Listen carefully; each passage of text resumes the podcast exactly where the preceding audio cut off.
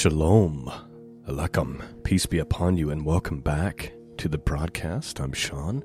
Website can be found at scriptureandprophecy.com. That's where you go to find the archives, and that's where you go to support this mission of truth. Today we are looking at this week's Torah portion, Beshalach. Let me give you the uh, Torah portion summary uh, from TorahPortions.org. The 16th reading from the Torah is named Beshalach, which means when he sent. The title comes from the first verse of the reading, which can be literally translated to say, And it happened when Pharaoh sent out the people. The reading tells the adventures of the Israelites as they leave Egypt, cross the Red Sea, receive miraculous provisions in the wilderness, and face their first battle. So, what we have here is Exodus chapter 13, starting with verse 17 through 17, verse 16. And a few things take place here. We have the pillar and the cloud of fire, we have the crossing of the Red Sea, we have the pursuers, that being Egypt drowned, the song of Moses, the song of Miriam, bitter water made sweet, bread from heaven, water from the rock, and then, of course, a fight or war with Amalek. So it's going to be very, very interesting portion for us to read this morning.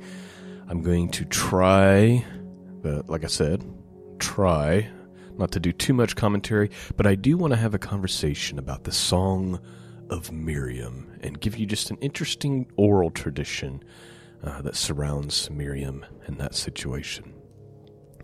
So, with all that said, let's dig right in and let's have a look.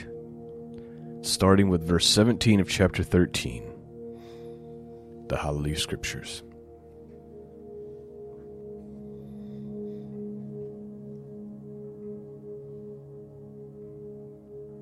And it came to be, when Pharaoh had let the people go, that Elohim did not lead them by the way of the land uh, the Pelashites, though that was nearer. For Elohim said, Lest the people regret when they see fighting and return to Mitzrayim, that is to say, Egypt. So Elohim led the people around by the way of the wilderness, of the sea of reeds. And the children of Israel went up armed from the land of Mitzrayim.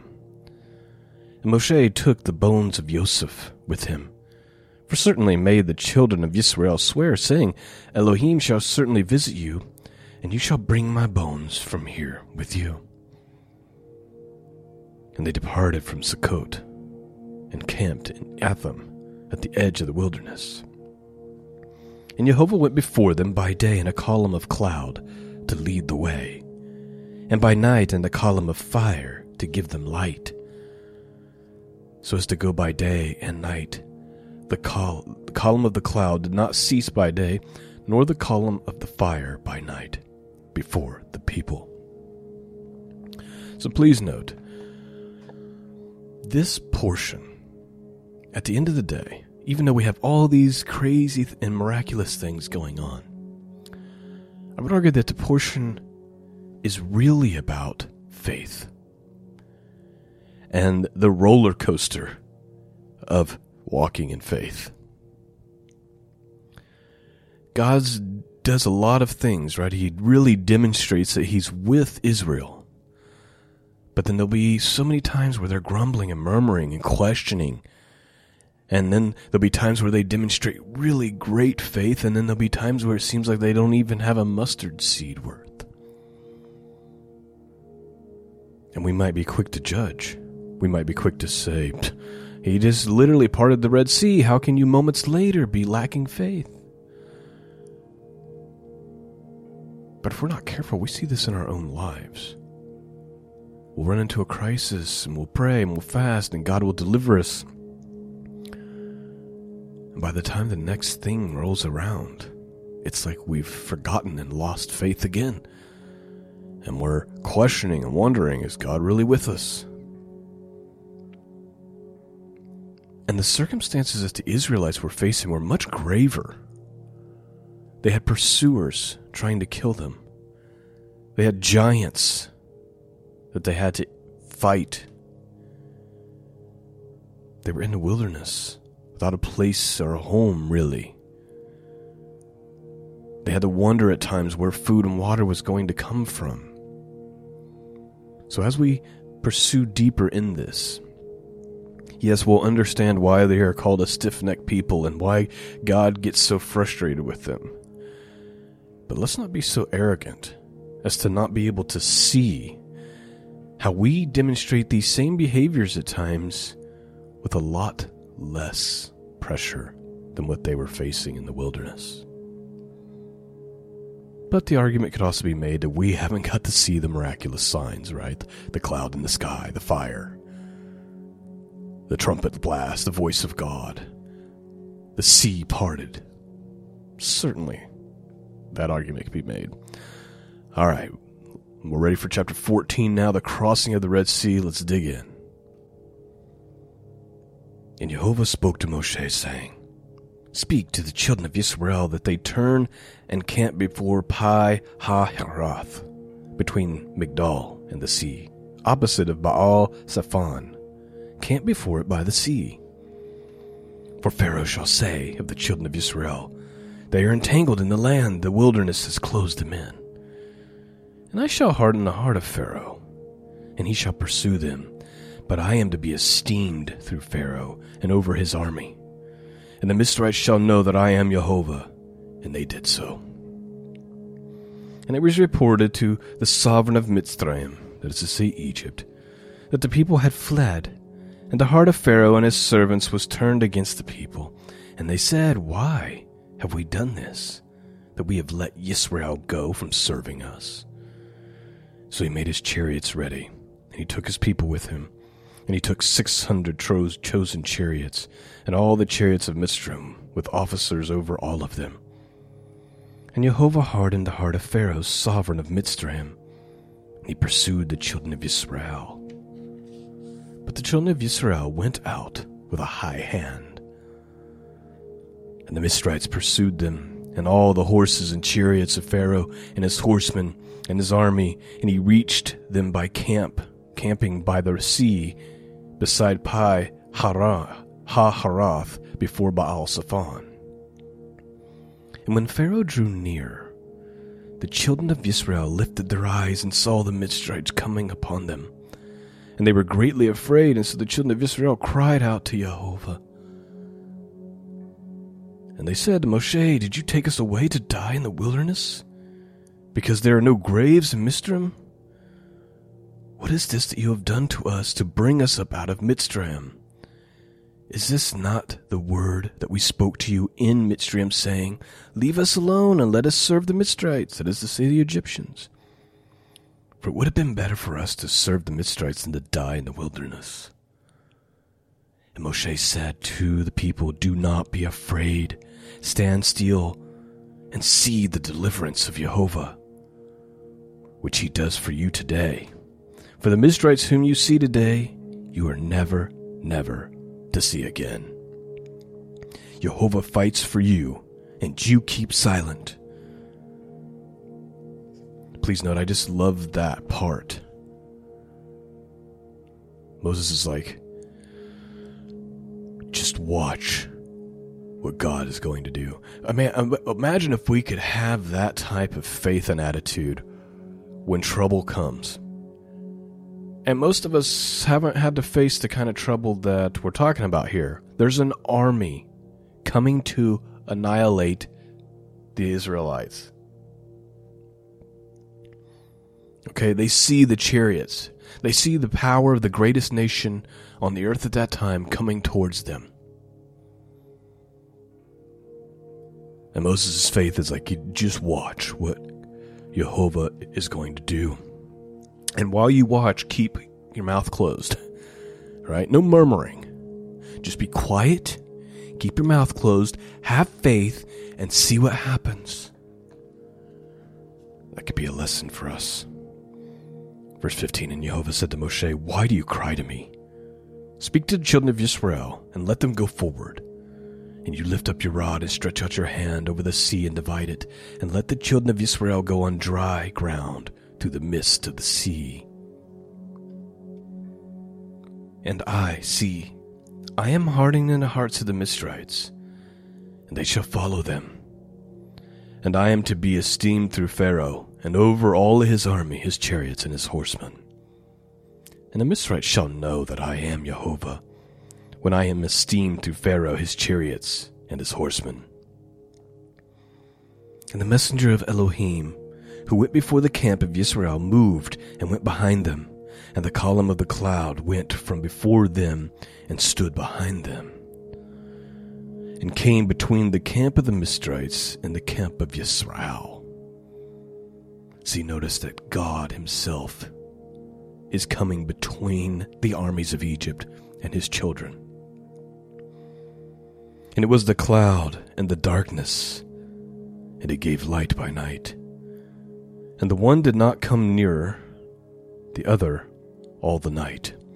And Moshe stretched out his hand over the sea, and Jehovah caused the sea to go back by a strong east wind all that night, and made the sea into dry land, and the waters were divided.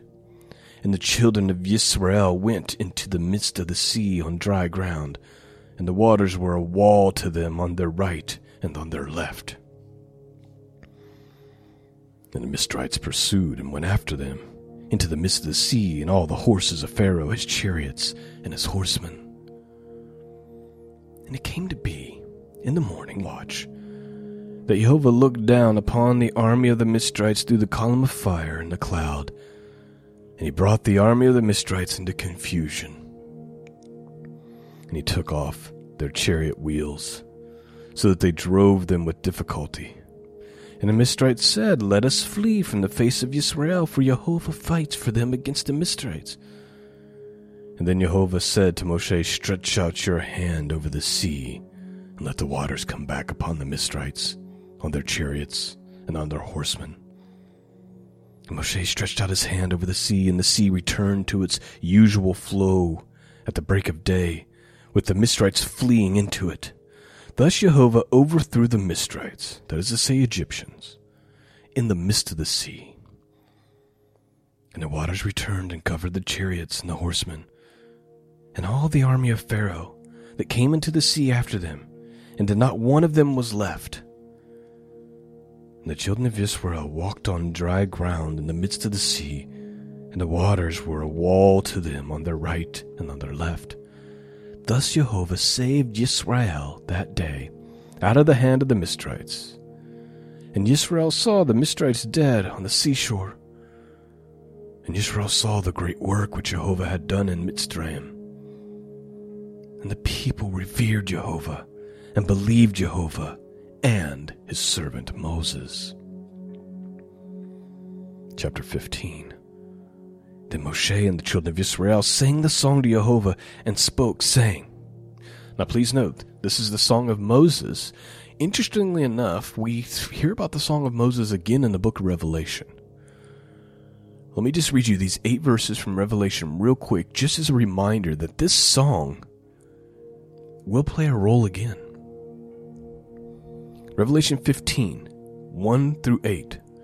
And I saw another sign in heaven great and marvelous, seven angels having seven plagues, for in them is filled the wrath of God. And I saw, as it were, a sea of glass mingled with fire.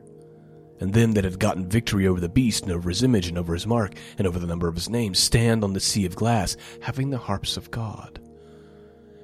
And they sing the song of Moses, the servant of God, and the, and the song of the Lamb, saying, Great and marvelous are thy works, Lord God Almighty, just and true are thy ways, thou King of the saints. So I guess we only needed the first three verses. But it's the same situation, right? There's this great deliverance.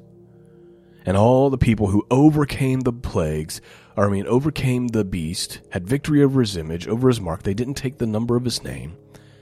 They're on the sea of glass with harps and they begin to sing the song of Moses and the song of the Lamb. Why? Because God had delivered them out of that chaos. Just like what just happened with Israel here. So Moses and the children of Israel sang this song to Jehovah and spoke, saying, I sing to Jehovah, for he is highly exalted. The horse and its rider has been thrown into the sea. Yah is my strength and song, and he has become my deliverance. He is my El, and I praise him. Elohim of my father, and I exalt him. Jehovah is a man of battle. Jehovah is his name. He has cast Pharaoh's chariots and his army into the sea, and the chosen officers are drowned in the sea of reeds. Please note that's that's an important line. I'll come back to that in a second. The depths covered them. They went down to the bottom like a stone. Your right hand, O Jehovah, has become great in power. Your right hand, O Jehovah, has crushed the enemy. And in the genera- and in the greatness of your excellence, you pulled down those who rose up against you. You sent forth your wrath, and it consumed them like stubble. And with your wind and your nostrils the waters were heaped up. The floods stood like a wall. The depths became stiff in the heart of the sea. The enemy said, I pursue, I overtake, I divide the spoil. My being is satisfied on them. I draw out my sword, my hand destroys them. You blew with your wind. The sea covered them. They sank like lead in the mighty waters. Who is like you, O Jehovah, among the mighty ones? Who is like you, great and Kodeshah, that is say holiness? Awesome in praises, working wonders. You stretched out your right hand, and the earth swallowed them. Your kindness, you led the people whom you have redeemed. Your strength, you guided them to your Kodesh, that is to say, holy dwelling. People heard, they trembled. Anguish gripped the inhabitants of the Pelesheth. Then the chief of Edom were troubled. The mighty men of Moab trembled. Trembling gripped them. All the inhabitants of Canaan melted. Fear and dread fell on them. By the greatness of your arm, they are as silent as a stone until your people pass over, O Jehovah until the people whom you have brought pass over. You bring them in and plant them in the mountain of your inheritance. And the place, O Jehovah, which you have made for your own dwelling, the Mikdash, O Jehovah, which your hands have prepared, Jehovah reigns forever and ever. For the horses of Pharaoh went with his chariots and his horsemen into the sea, and Jehovah brought back the waters of the sea upon them and the children of Yisrael went on dry ground in the midst of the sea. Now Miriam and Miriam, the Nebiah, that is to say, the prophetess, the sister of Aaron, took a timbrel in her hand, and all the women went out with her with timbrels and with dances. And Miriam answered them, Sing to Jehovah, for he is highly exalted. Please note this is very interesting, and I think we overlook it. The scriptures is going out of its way to tell us two things about Miriam here. Number one, she's a prophetess. Okay? Same thing as a prophet, only female. She's the sister of Aaron. Interesting, though, because we all know that she's not just the sister of Aaron. I mean, the star of the story is Moses. She's Moses' sister. So there's this there's this oral tradition that I want to share with you that suggests that this conversation about Miriam, about her being a prophetess, and about her being the sister of Aaron, actually points back to before Moses and the oral tradition is that Miriam prophesied to her parents that Moses would become a great man and deliver the people of Israel out of Egypt.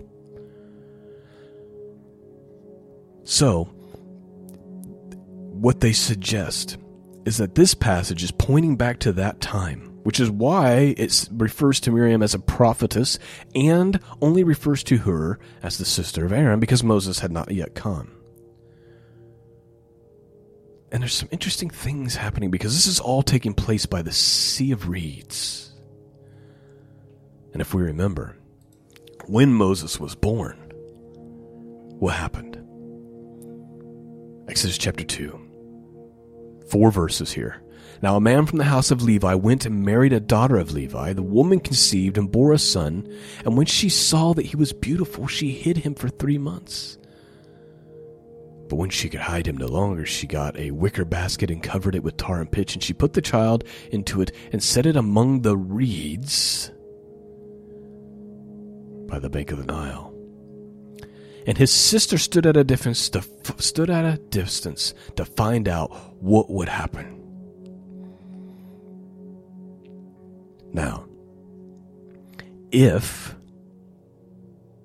the oral tradition is true, and that Miriam had prophesied to her parents, being a prophetess according to the scriptures, that Moses would be this man who would deliver Israel out of the hand of Egypt. Now it makes sense why the parents had enough faith to put him in a basket and lay him amongst the reeds, and why Miriam stood at a different distance to see what would happen. What would God do? Kind of like how Moses told the people of Israel stand and watch and see what God will do. And why Miriam has the courage to walk up to the daughter of Pharaoh and have a conversation with the daughter of Pharaoh about the baby, Moses. And Miriam is the one that orchestrates this whole scenario where the parents get Moses back and are now paid to nurse him. And so, with that potential backdrop, that could be why some of these things are the way they are. So, here we have the prophetess Miriam. And she leads the women out now. They just got done doing the Song of Moses. Miriam leads the women out with timbrels. She answered them, Sing to Jehovah, for he is highly exalted. So I just wanted to point this out because Miriam, she's not just some average girl that's mentioned in passing in the scriptures. She is playing a huge role in this whole situation with Israel. It was her wisdom that saved Moses to begin with. She's not just an average woman, she's a prophet of God. And now she's leading this song. Sing to Jehovah, for he is highly exalted. The horse and its rider he has thrown into the sea. Verse 22. And Moshe brought Yisrael from the seed of reeds, and they went out into the wilderness of Shur. And they went three days into the wilderness, and found no water. And they came to Marah, and they were unable to drink the waters of Marah, for they were bitter. So the name of it was called Marah.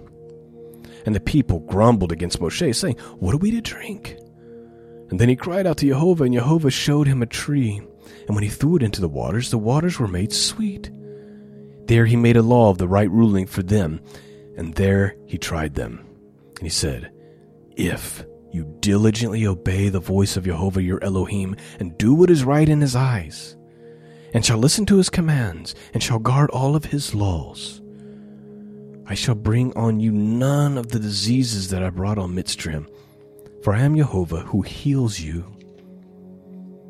And they came to Elam, where there were twelve fountains of water and seventy palm trees, and they camped there by the waters. Chapter 16 And they departed from Elam. and all the congregation of the children of Israel came to the wilderness of Sin which is between Elam and Sinai. On the fifteenth day of the second month, after their going out of the land of Mitzrayim, and all the congregation of the children of Israel grumbled against Moshe and Aaron in the wilderness. Please note, how many days has it been? On the 15th day of the second month after they're going out. So they've been out for two and a half months. And now the grumbling starts. It says they're grumbling against Moshe and Aaron. Verse 3 And the children of Israel said to them, If only we had died by the hand of Jehovah in the land of Mitzrayim, when we sat by the pots of meat, and when we ate bread to satisfaction. Please note, I'm going to be hurrying through the next uh, chapter here. chapter and a half that we have left to read because I'm running out of time, but I want to just make this last important note. We are tempted to judge the Israelites here. But try to imagine that God were to lead us out of the United States of America, a place where many of us have grown up with the great, some of the greatest comforts and and uh, quality of life and living ever seen by human beings on planet Earth.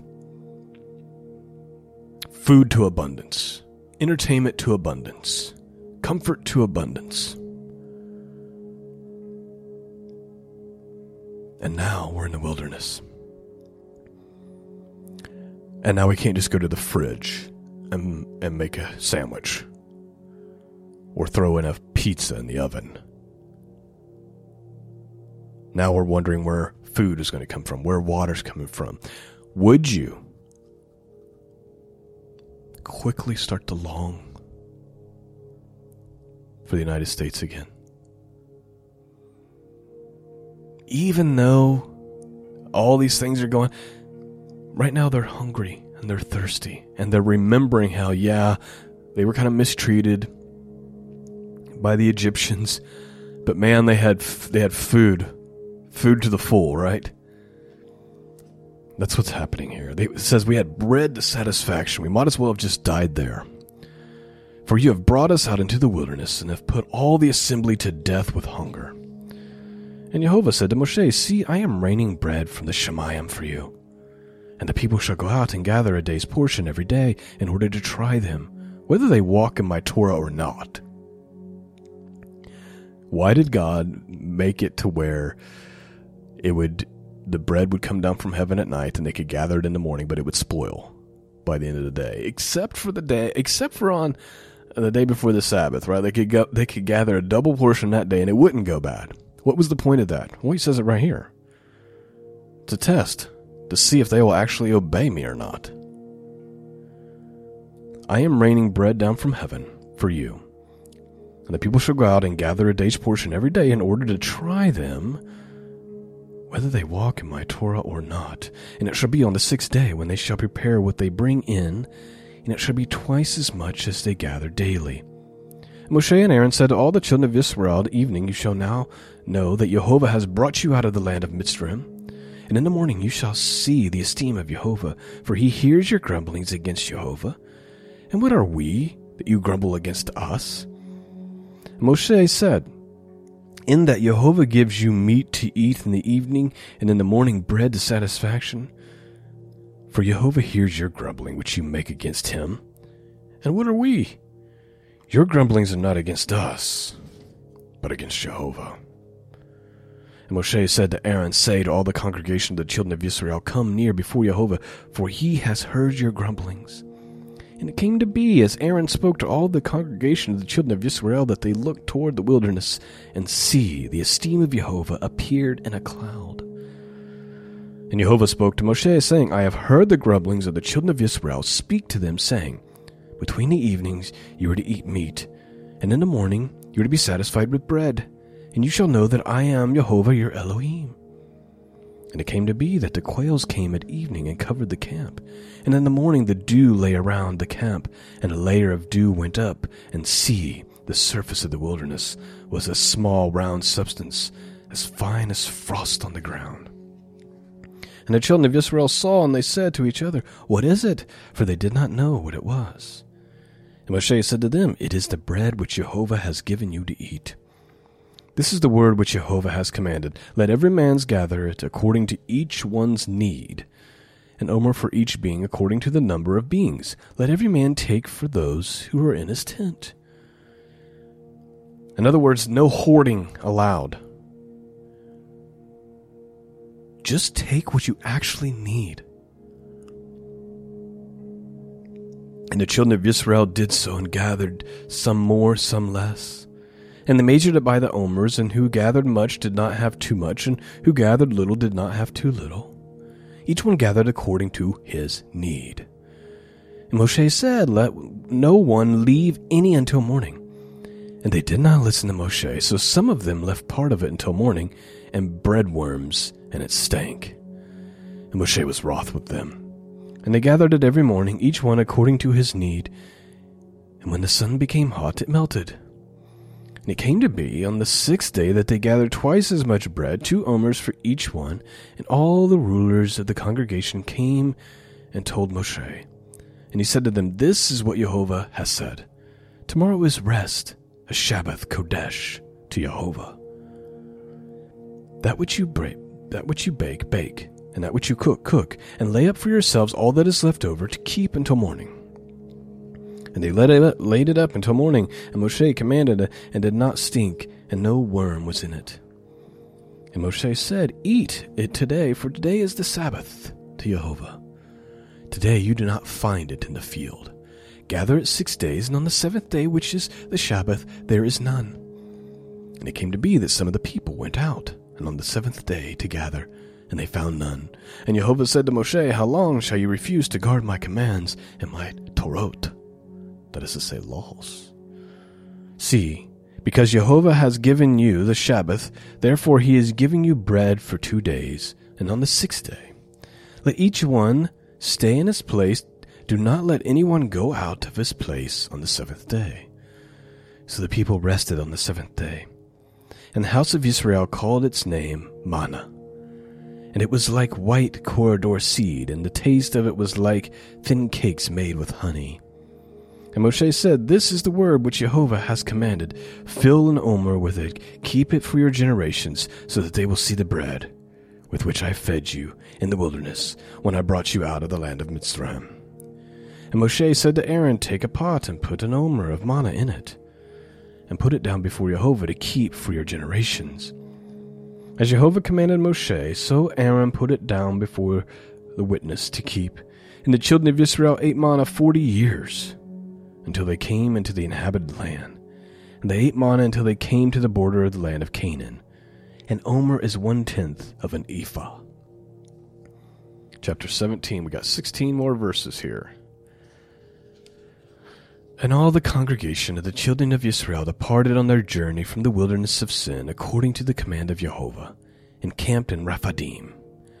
And there was no water for the people to drink. Therefore the people strove with Moshe and said, Give us water to drink. Moshe said to them, Why do you strive with me? Why do you try Jehovah? And the people thirsted there for water. The people grumbled against Moshe and said, Why did you bring us out of Mitzrayim to kill us and our children and our livestock with thirst?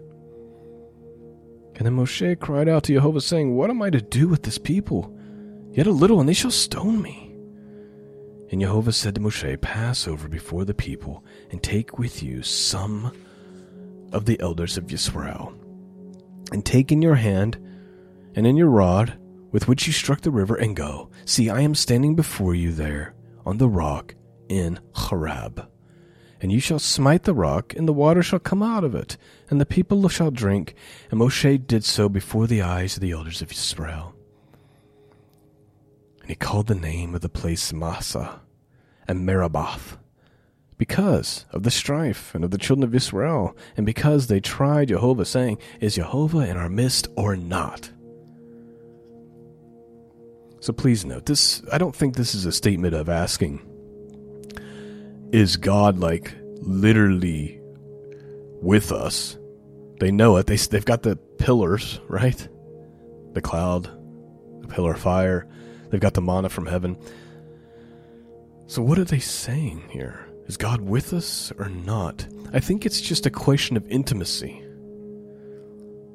Like, is God caring? Is God, you know, close to us? I think is the real question. We do this in our own lives, at least I do. I'll have seasons where I'm like, where is God? I don't feel his presence. Is he even with me anymore? That's really, I think, the heart of the question. Is he in our midst or not? Is he near to us? For 8 And Amalek came and fought with Yisrael and Rephidim. And Moshe said to Yahushua, Choose for us men and go to fight with Amalek. To Tomorrow I am standing myself on top of the hill with the rod of Elohim in my hand. And Yahushua did as Moshe said, to fight with Amalek. Moshe and Aaron and Hur went up from the top of the hill. By the way, same name that Jesus has, Yahushua. And it came to be when Moshe held up his hand and Yisrael prevailed. And when he let down his hand, Amalek prevailed. But Moshe's hands were heavy. But Moshe's hands were heavy, so he took a stone and he put under him, and he sat on it, and Aaron and Hur supported his hands, one on the other side, and one on the other side, and his hands were steady until the going down of the sun. And Yahushua defeated Amalek and his people with the edge of the sword.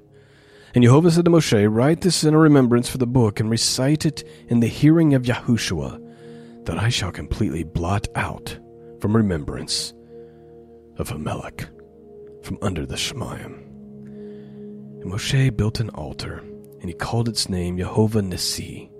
For he said, Because a hand is on the throne of Yah, Jehovah is to fight against Amalek from generation to generation. And that, my friends, is the end of our study for this morning. I pray that you have been blessed and strengthened by God's Word. Thank you for listening. Thank you for your prayers. Trust me when I say they're much, much needed. And those of you who are willing to support the podcast, thank you so much for making this possible week after week after week. It's far beyond what I deserve. Shalom, peace, and grace be with you. And until next time. God bless.